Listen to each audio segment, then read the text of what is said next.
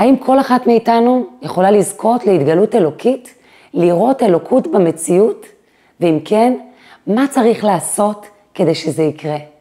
פרשת וירא פותחת בפסוק, וירא אליו השם באלוני ממרא, והוא יושב פתח האוהל כחום היום.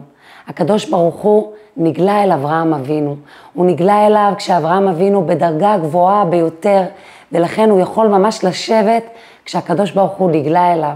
אברהם אבינו נמצא אחרי ברית מילה, שהוא מל את עצמו במסירות נפש כשהוא בן 99.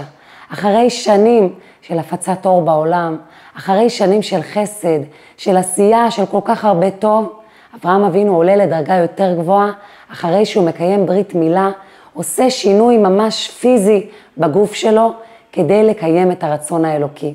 המצווה הזו שקיים אברהם גרמה לחיבור בין הרצון האלוקי, שעד אז היה רק משהו שקשור לכוונה ורוחניות, לגוף הגשמי. וברגע הזה ממש הקדוש ברוך הוא נגלה אליו. מסבירה לנו תורת החסידות, וירא אליו השם, לא כתוב וירא השם אל אברהם, וירא אליו. מה זה אליו? לכל יהודי ולכל יהודייה. הניסוח הזה מראה לנו, והוא לא סתם, שכל אחת מאיתנו יכולה לזכות להתגלות אלוקית, יכולה לזכות לראות אלוקות במציאות. פגישה עם פרשת וירא, שתראה לנו איך אפשר לזכות לזה, וגם איך אפשר לסגל לעצמנו את התכונות והמידות הנפלאות של אברהם אבינו, שהן תכונות ומידות שהן בסיס של כל יהודי ויהודייה. אז אברהם אבינו מל את עצמו, והנה הוא יושב פתח האוהל, והקדוש ברוך הוא מגיע לבקר אותו ביום השלישי. שואלים, למה הקדוש ברוך הוא בא לבקר אותו ביום השלישי? למה לא ביום הראשון, מיד אחרי שהוא ערך את ברית המילה?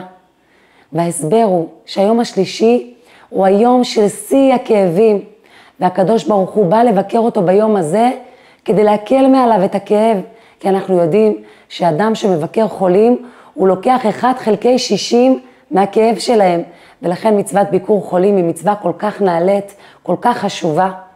אז שואלים, למה הקדוש ברוך הוא מחכה ליום השלישי? הוא יכל לבקר אותו ביום הראשון ולמנוע ממנו לגמרי את הכאבים, את הכאבים החזקים של היום השלישי שהוא שיא הכאב, גם אחרי לידה, גם אחרי ניתוח או כל פרוצדורה רפואית. היום השלישי נחשב ליום הכי כואב, שבו בשיא הכאב מתחיל הריפוי. אז למה הקדוש ברוך הוא מחכה ליום השלישי? אז מסבירים לנו שאם הקדוש ברוך הוא היה מגיע אליו ביום הראשון, הוא באמת היה מונע ממנו את הכאבים החזקים. אבל הוא לא רוצה שזה יקרה. הוא רוצה שהריפוי של אברהם ייעשה בדרך הטבע. כי אברהם אבינו קיים כאן מצווה שבה הוא מכניס את האלוקות לתוך הטבע, לתוך הגוף שלו, ולכן הקדוש ברוך הוא מידה כנגד מידה, מגיע לבקר אותו ביום השלישי. וזה נותן לנו שיעור מאוד מאוד חזק ודו-כיווני. מצד אחד, להבין שהכאבים שאנחנו חווים הם אלה שמביאים לריפוי. על ידי זה שאברהם חווה את הכאבים של היום השלישי, אז מתחיל הריפוי שלו. אם אני עושה משהו שדורש ממני מאמץ מאוד גדול, אם אני עוברת חוויה לא פשוטה שמביאה לי כאב, אני צריכה לזכור שהכאב הזה הוא תחילת הריפוי. הוא זה שמביא אותי לדרגה הבאה. אם היה נמנע ממני הכאב הזה, גם נמנע ממני הריפוי שבא אחריו. בדיוק כמו אדם שעושה פעילות גופנית ויודע שהכאבים החזקים שהוא מרגיש הם אלה שמבשרים שהנה נבנה כאן שריר, הנה אני מתקדם, הנה קורה איתי כאן משהו חיובי. וגם, אם הקדוש ברוך הוא היה מגיע אליו ביום הראשון, אז היינו אומרים, מה זה קשור אלינו? איך אני יכולה ללמוד על ביקור חולים ממה שעשה הקדוש ברוך הוא? הרי בא לבקר אותו ביום הראשון ומנע ממנו לגמרי את הכאב. בזה שהקדוש ברוך הוא בא לבקר אותו ביום השלישי, שהוא היום של שיא הכאב, שאז מתחיל הריפוי, אנחנו רואים שהריפוי שמגיע אחרי הביקור של הקדוש ברוך הוא, הוא בדרך הטבע, וזה מראה לנו שלכל אחת מאיתנו, היא צריכה ללמוד מהקדוש ברוך הוא, להתחזק בעניין של ביקור חולים. להבין, כשאני באה לבקר חולה, אני בעצם לוקחת ממנו חלק מהכאב, אני מאפשרת לו להתחיל את תהליך הריפוי שלו, להתחזק בתהליך הריפוי. וכשאנחנו חושבות על חולה, אז נדמה לנו שחולה זה אדם שנמצא בבית חולים, ולבקר חולים זה לנסוע לבית החולים ולבקר את אותו חולה. אבל האמת היא שהמושג הזה הרבה יותר רחב, כי לבקר חולה זה כל אדם שמרגיש לא טוב, אם זה מבחינה פיזית, אם זה מבחינה נפשית, והוא לא בהכרח מוכרח לשבת בבית חולים, יכול להיות שהוא אפילו הגיע ליום העבודה, אבל רואים על הפנים שלו שמשהו לא כרגיל. ולבקר חולה זה לא רק לעלות על הרכב או על האוטובוס ולנסוע לבית החולים, לבקר את החולה, אלא לבקר אותו זה אומר לשאול אותו, מה שלומך? לנסות לעשות איזשהו מעשה שיקל עליו, שיעזור לו, שיראה לו שהוא לא לבד, ואז אני לוקחת ממנו 1 חלקי 60 מהחולי שלו, וזה לא משנה אם מדובר בחולי פיזי או נפשי, על ידי זה שהקדוש ברוך הוא מבקר את אברהם ביום השלישי, שהוא עושה את הדברים על פי הטבע, הוא בעצם מראה לנו, הנה אתם רואים, אני ביקרתי את אברהם אבינו, ובאותו יום התחיל שיא הריפוי שלו, גם אתם. תבקרו חולים אחרים, תדאגו לחולה אחר, גם אם הוא לא הכריז על עצמו שהוא חולה, גם אם אולי הוא מתפקד כביכול כרגיל, אבל אנחנו רק רואים על הפנים שלו שמשהו לא כמו שצריך, שמשהו לא בטוב, ובכל זאת אנחנו מבקרים, שואלים לשלומו, מנסים לעשות איזשהו מעשה שיקל עליו, מציעים לו עזרה, ואז אנחנו לוקחים לו חלק מהחולי ומקדמים את תהליך הריפוי שלו. ואברהם אבינו נמצא בשיא החולי, ובכל זאת הוא רוצה להכניס אורחים. הוא בנה אוהל עם פתחים מכל כיוון, הוא רק רוצה שיגיעו אליו עוברי האורח, שלא משנה מאיזה צד הם יעברו, יהיה להם מקום פתוח, שער פתוח, להיכנס דרכו אל האוהל. אבל אתה נמצא ביום השלישי, בשיא הכאב, למה אתה צריך עכשיו לקבל אורחים? אפילו הקדוש ברוך הוא לא מצפה ממך את זה. הקדוש ברוך הוא מוציא את החמה מנרתיקה, שיהיה שיא החום, שלא יהיה סיכוי שמישהו יבוא להטריח את אברהם.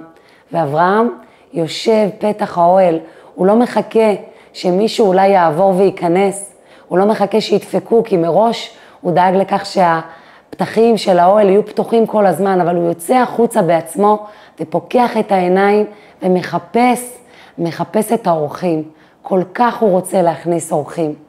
וברגע שהוא רואה את שלושת האנשים שמתקרבים, הוא ממהר והוא מארח אותם בצורה מדהימה. התורה חוזרת על מילים שקשורות למהירות, להתלהבות, וימהר, ויאמר מהרי, לושי, וירץ, וימהר. הוא כל כך מזדרז. תחשבו לעצמכם, אדם שקם בבוקר רגיל, בבית, מחכה לו שגרה רגילה, אז הכל הוא עושה בעצלתיים. לעומת זאת, אדם שקם ויודע שמחכה לו טיול, או שהוא נמצא במלון ויש ארוחת בוקר שעוד מעט מסתיימת, או יש איזשהו, איזושהי אטרקציה מעניינת, אז הוא רץ והוא ממהר והוא מתלבש, וכולו בהתלהבות, וככה אנחנו רואות את אברהם אבינו, בשיא החולי, בשיא הכאב, בן 99, ובכל זאת הוא רץ בהתלהבות לקבל את האורחים. מה זה מלמד אותנו? ואנחנו תכף נראה בכלל איך הוא קיבל את האורחים שלו, כמה הוא דאג להם, אבל קודם כל המהירות הזאת. אז אחד הפטנטים של היצר הרע, כדי לגרום לנו לא לעשות את כל הדברים הטובים שאנחנו כל כך רוצות לעשות, זה הנושא הזה של האדישות, של הקור, שזה בדיוק ההפך מההתלהבות. כשאני בהתלהבות, אני רוצה לעשות מהר, אני רוצה לעשות עכשיו, אני רוצה לעשות יותר, אבל בקור, אני רוצה לעשות את המינימום. אני אומרת, אני אעשה כבר מחר, זה לא דחוף, אולי מישהו אחר יעשה את זה, זה לא כזה חשוב בעצם. וככה היצר הרע מדבר איתנו. לפעמים הוא לא יכול לבוא להגיד לי על מעשה טוב שאני רוצה לעשות, שלא כדאי לעשות אותו. כי הוא יודע שזה טוב, וזה לא יעבוד עליי, אז מה הוא אומר לי? אומר לי, תעשי מחר, תעשי פחות, תעשי את המינימום, מה את חייבת? וככה אני עושה, ומצד אחד אני אומרת, מה, אני עשיתי, זה לא שלא עשיתי. הרי העיקר הוא שעשיתי, הנה, אני מסמנת וי, אבל אני עושה את המינימום. וכמו אברהם אבינו, שהקדוש ברוך הוא לא מבקר אותו ביום הראשון, כדי לא למנוע ממנו את הכאבים, כדי שיתאמץ, שיעבור את כל התהליך, שיביא בסופו של דבר לריפוי ולצמיחה שלו ולדרגה הרוחנית הגבוהה יותר שהוא עולה אליה, ככה גם אנחנו ברוחניות. אין סיבה שנחפש קיצורי דרך. צריך לזכור, ככל שאני נותנת יותר, מתאמצת יותר, מתלהבת יותר, ממהרת יותר בעשיית מעשה חיובי, אז נכון, אני ארגיש יותר את המאמץ הזה בפנים, יכול להיות שזה אפילו יתיש אותי, אבל אז אני אזכה לשכר הרבה יותר גדול. ברגע שאני אעשה קיצורי דרך, אז גם השכר שאני אקבל, הוא יהיה בקיצורי דרך. ומה זה קשור לעניין של וירא? אני רוצה לראות אלוקות בעולם. אני רוצה לראות איך כשאני עושה משהו טוב, יש תוצאה רוחנית חיובית מזה בעולם. אני רוצה שאלוקים יתגלה אליי, אבל זה לא יכול לקרות פשוט ככה שאני אשב ופתאום הוא יתגלה לפניי. כדי שאלוקים יתגלה לעיניי, אני צריכה וירא, אני צריכה לראות, אני צריכה לפקוח את העיניים. בדיוק כמו אדם שהוא עכשיו רוצה להתקדם בעסק שלו, והוא מגיע לאיזה יועץ עסקי, והיועץ עסקי אומר לו, תקשיב, חצי שנה אתה צריך לעשות את הפעולות האלה והאלה והאלה והאלה, ויהיה לך קשה, ולפעמים אנשים לא יגיבו אליך והם לא יעריכו, ואתה תרגיש ששום דבר לא מתקדם, ותמשיך ותעשה, ותעשה בהתלהבות, ותראה שאתה מצליחן, כדי שאנשים אחרים ירצו ללכת אחריך, ורק אחרי כמה חודשים אתה תראה תוצאות של ההצלחה. אז אתה עושה את מה שהיועץ העסקי אמר, ותוך כדי, במהלך הדרך, ברגעים שבהם אתה כל כך מתאמץ ולא רואה שום תמורה לעשייה, אתה מזכיר לעצמך שהיועץ העסקי אמר שזה ייקח כמה חודשים, זה לא ייקח יום אחד. וברוחניות זה הרבה הרבה הרבה יותר עמוק. כי אם אני עושה את הדברים כדי לצאת ידי חובה, זאת אומרת, אני לא רואה את האלוקות שבהם. אני לא מבינה שזה המקור לשפע, שהנתינה שלי, של העשייה שלי בהתלהבות, שהעובדה שאני ארוץ ואני אעשה את הדברים עכשיו, ואני אעשה יותר, היא זאת שתהפוך אותי לצינור לשפע, ותאפשר לי להגיע לכל הדברים הטובים שאני רוצה בעולם הזה, אז אני עושה את המינימום, וגם מה שאני אקבל הוא יהיה מינימום, רק לצאת ידי חובה.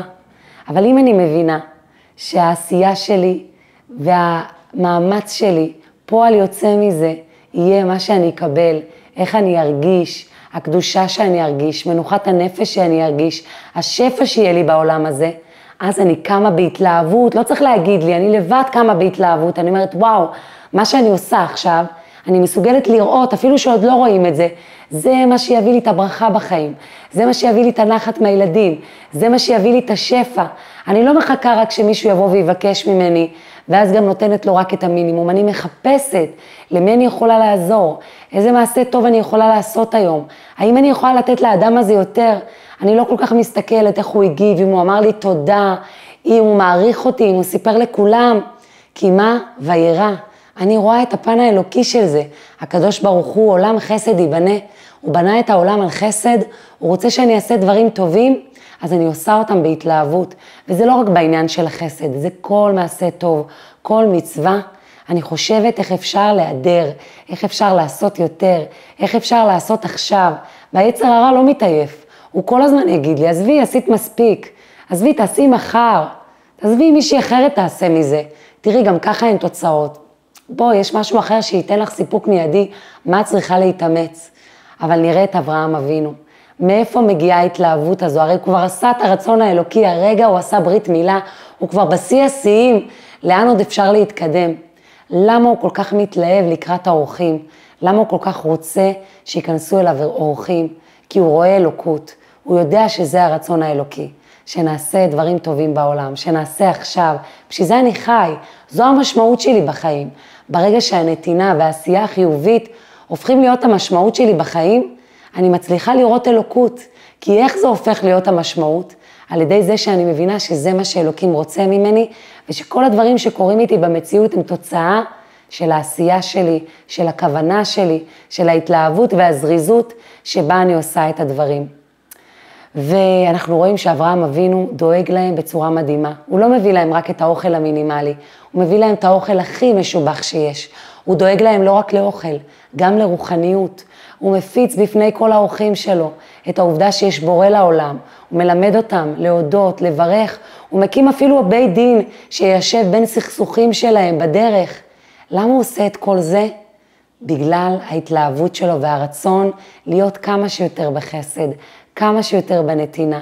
הנתינה שלו לא תלויה במה שאנשים יגיבו או יגידו, במה שאלוקים מצפה, רק לעשות את המינימום, הוא רוצה לעשות יותר. הוא מתלהב, למה? כי הוא מבין שזה, זו המשמעות שלו בעולם הזה, בשביל זה הוא קיים, זה מה שנותן לו את החיות, זה מה שנותן לו את השפע ואת הברכה. עולם חסד ייבנה.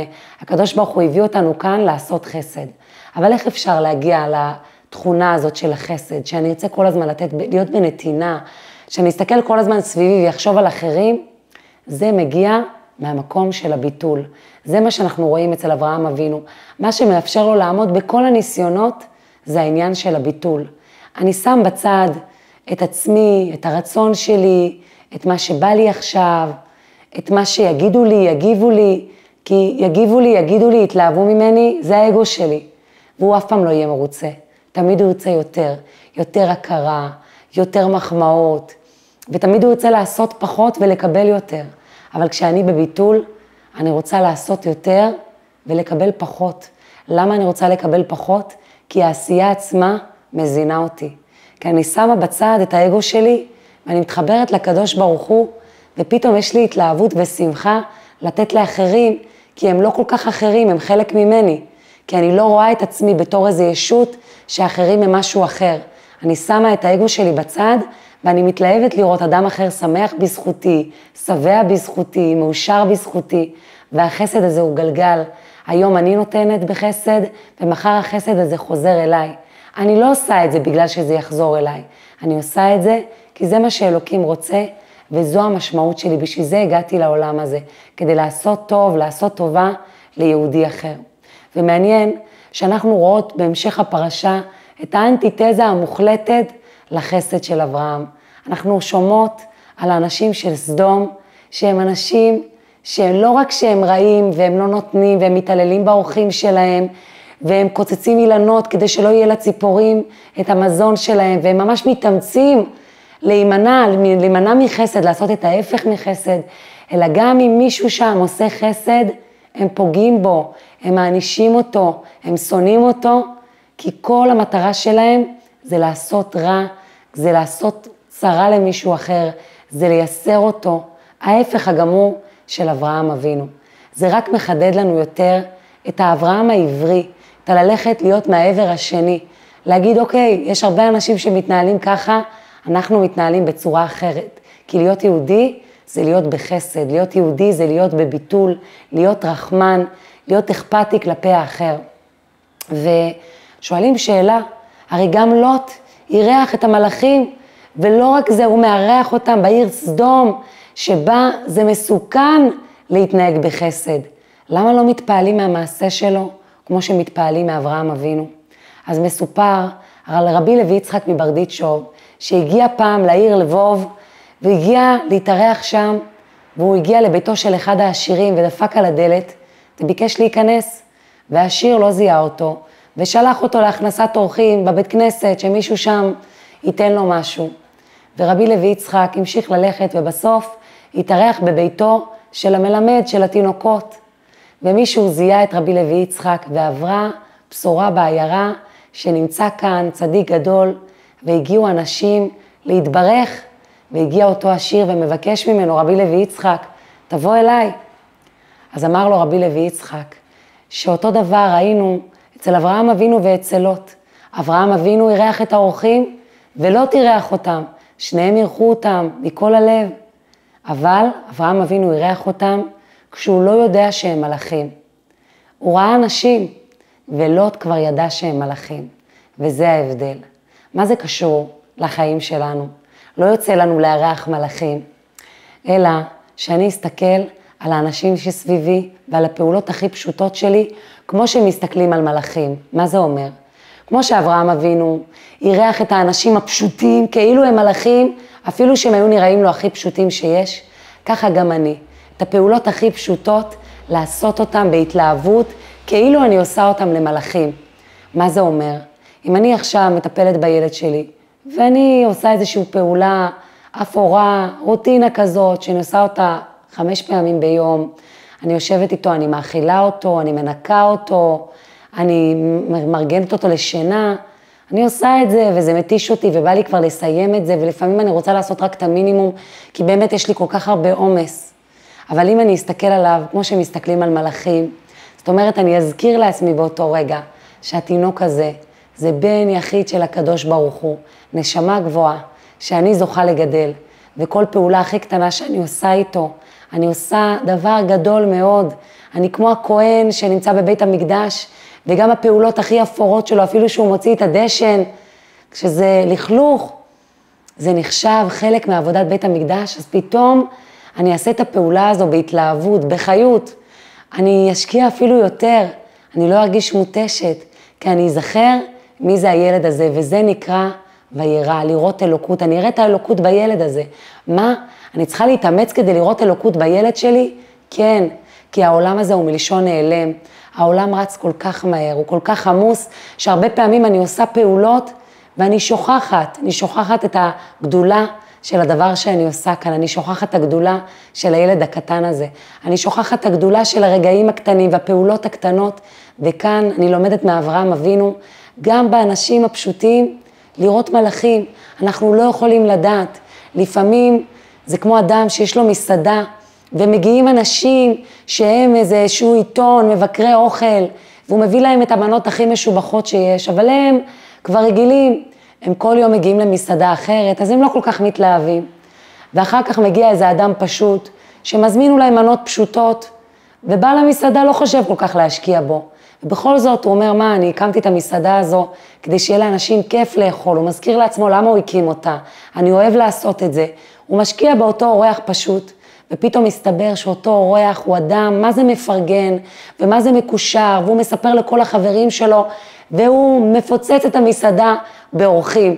אותו אדם שהיה נראה הכי פשוט בעולם, וזה כל כך הרבה פעמים קורה לנו בחיים, שאנחנו מתלהבות דווקא ממישהו שנראה כמו מישהו מקושר, מכובד, אליו אני אתייחס יותר, בו אני אשקיע יותר.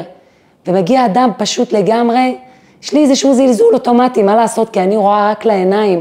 אני לא רואה את הלב של אותו אדם, אני לא רואה את המעמד שלו, את הפרגון שלו, את הטוב שיש בו. וכאן שוב חוזרים, וירא אליו השם, לראות את האלוקות, לראות, לפקוח את העיניים ולהתאמץ. אלוקים לא יראה לי תמיד מה יש באותו אדם, מה הגדולה שלו, מה הקדושה שלו, מה יש באותה פעולה קטנה שאני עושה. אני צריכה להזכיר לעצמי, לארח את אותו אדם כמו שמארחים מלאכים, להתייחס לילד שלי כמו הילד הכי מחונן וחד פעמי, בן של מלך שהגיע לבקר בבית שלי, באותה התלהבות, וזה משהו שכל הזמן צריך להזכיר לעצמנו, כי העולם הזה מעלים, מעלים על האמת, מעלים על האלוקות, כי ככה הקדוש ברוך הוא רצה, שזה יהיה נעלם ואנחנו נגלה, שאנחנו כל הזמן נגלה את האלוקות, כל הזמן נזכיר לעצמנו את הרובד הפנימי הזה, הנסתר, שלא רואים אותו במבט ראשון, הוא נעלם. לפעמים אפילו להפך, הוא נראה פחות יותר מהחיצוניות שכל כך מבצבצת וקורצת ונוצצת, אבל אני אתאמץ לראות את המלאכים גם באנשים הפשוטים, גם ברגעים הפשוטים, גם אדם פשוט שפונה אליי, ואני לא רואה מה אני ארוויח מלעזור לו, אבל אני אעזור לו, ולכי תדעי, דווקא משם יכול להגיע לך השפע הכי גדול, כי אנחנו לא יודעות את החשבונות אצל הקדוש ברוך הוא. וכשמדברים על חשבונות אצל הקדוש ברוך הוא, זה בדיוק מתחבר לעניין הזה של הבשורה הגדולה שמבשרים המלאכים לאברהם ושרה. הם מבשרים להם שהם הולכים לזכות בבן. והתגובה שלהם היא צחוק. נו באמת, בגיל 99, בגיל 100, לעת בלותי הייתה לי עדנה, כאילו, אני כבר זקנה, בלה, איך יכול להיות שאני אזכה בבן? שרה צוחקת, אברהם צוחק, זה מצחיק. צחוק זה מלשון צחוק, זה מעל החוק, זה מעל ההיגיון. מה מצחיק אותנו בדרך כלל? משהו שהוא קצת שונה מהרגילות, שונה מההיגיון, לפעמים אפילו סיטואציות הכי יומיומיות, אבל כשמספרים לנו את זה בצורה מוגזמת, או בצורה קצת שונה ממה שאנחנו רגילים, זה מצחיק אותנו. זה נראה לא הגיוני.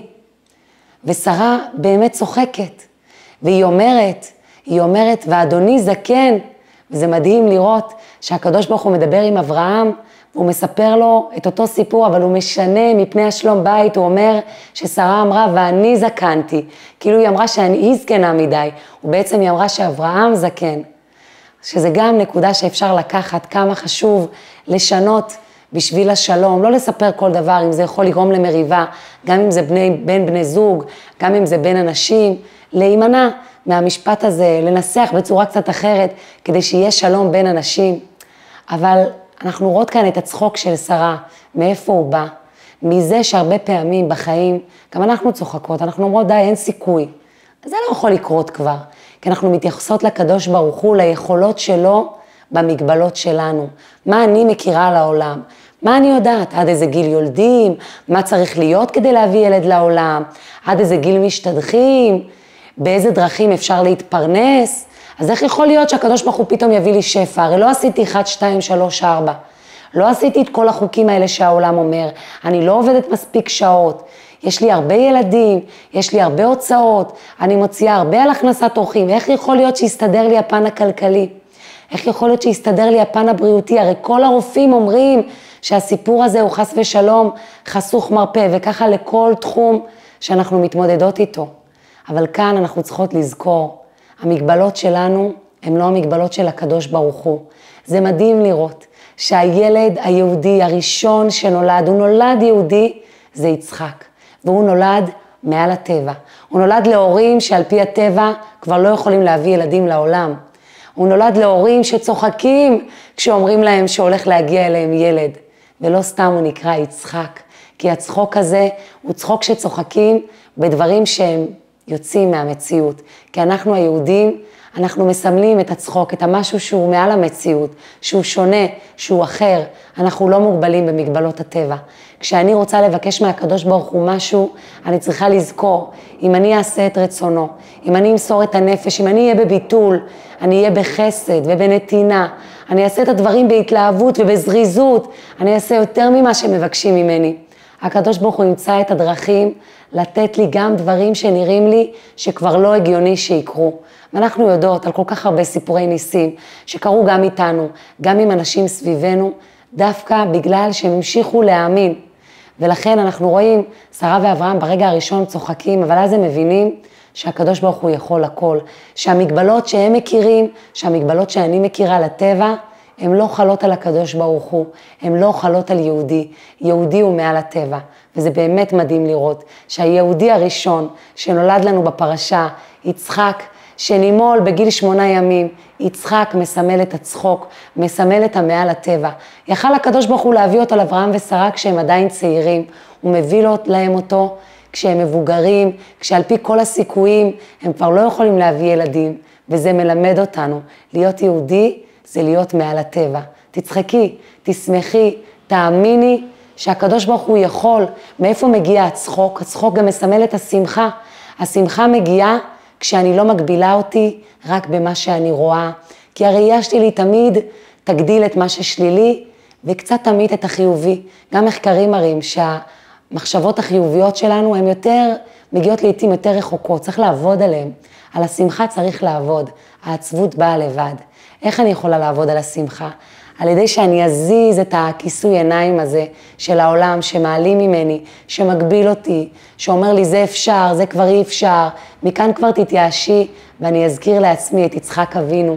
הנה יצחק, שנולד לאברהם ושרה בכזה גיל, יצחק שמסמל את הצחוק, את העונג, את המעל הטבע.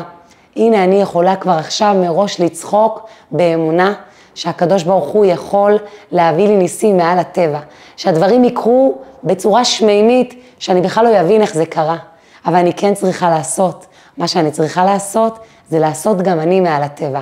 תתני ותתנהלי מעל הטבע, והקדוש ברוך הוא יעניק לך מעל הטבע. אברהם ושרה התנהלו מעל הטבע, בהכנסת אורחים שלהם, בחסד שלהם, והנה הם מקבלים את יצחק שהוא מעל הטבע. וככה גם אנחנו נעשה מעל הטבע יותר ממה שאני יכולה, יותר מהר ממה שאני רוצה, בזריזות, בהתלהבות. איך אני אעשה את זה?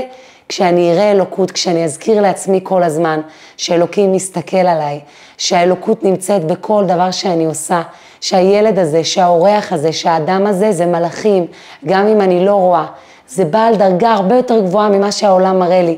ואז אני אתלהב ואני אשמח ואני אוסיף יותר ואני אזכה לראות ניסים מעל הטבע, ואני אוכל מראש כבר לצחוק ולשמוח באמונה שהקדוש ברוך הוא יביא לי את השמחה, הוא יביא לי את הסיבות לשמוח. אני אהיה בשמחה, אל תחכי לנסיבות, תשמחי ויהיו לך סיבות. תשמחי מראש באמונה שהשם ייתן לך את הנסיבות, ואז הנסיבות גם יגיעו. ואחרי כל זה, עוד יותר מתחדדת השאלה, איך, איך אברהם אבינו יכול להעלות את הבן שלו לעולה, את הבן היחיד שהוא קיבל אותו בניסים מעל הטבע, את הבן היחיד שרק דרכו יכולים להתקיים כל האיחולים וכל ההבטחות של הקדוש ברוך הוא, שבזרעך יהיה לך ברכה בזרע שלך, ואם אין לו זרע, אז איך הברכות יכולות להתקיים?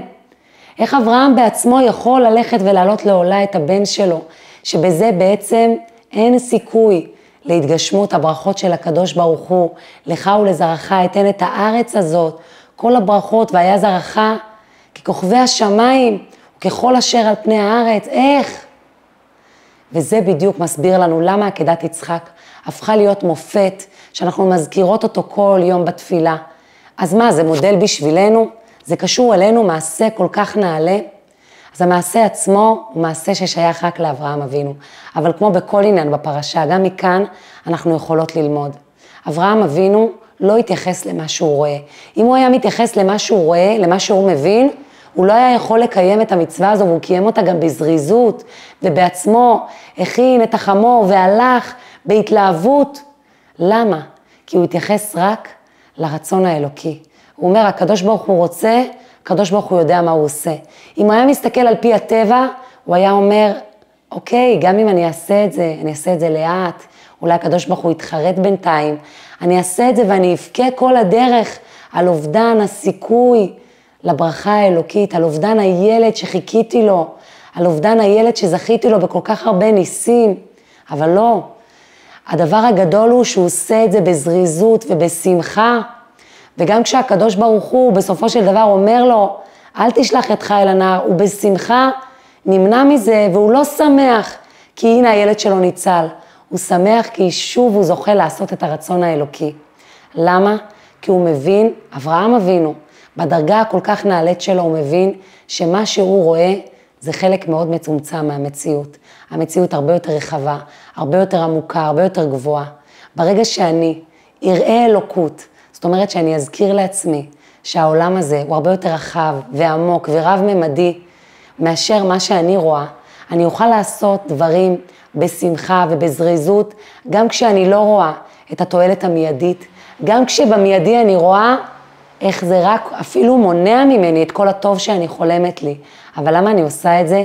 בגלל שזה הרצון האלוקי.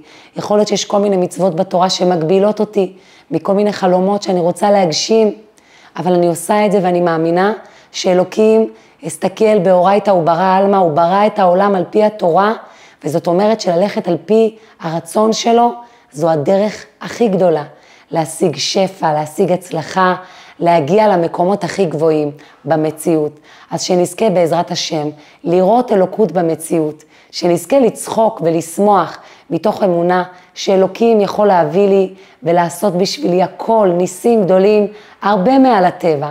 שנזכה לתת בשמחה ולהיות בחסד כלפי כל מי שסביבנו, כאילו הוא מלאך, גם אם הוא נראה לנו האדם הכי פשוט שיש.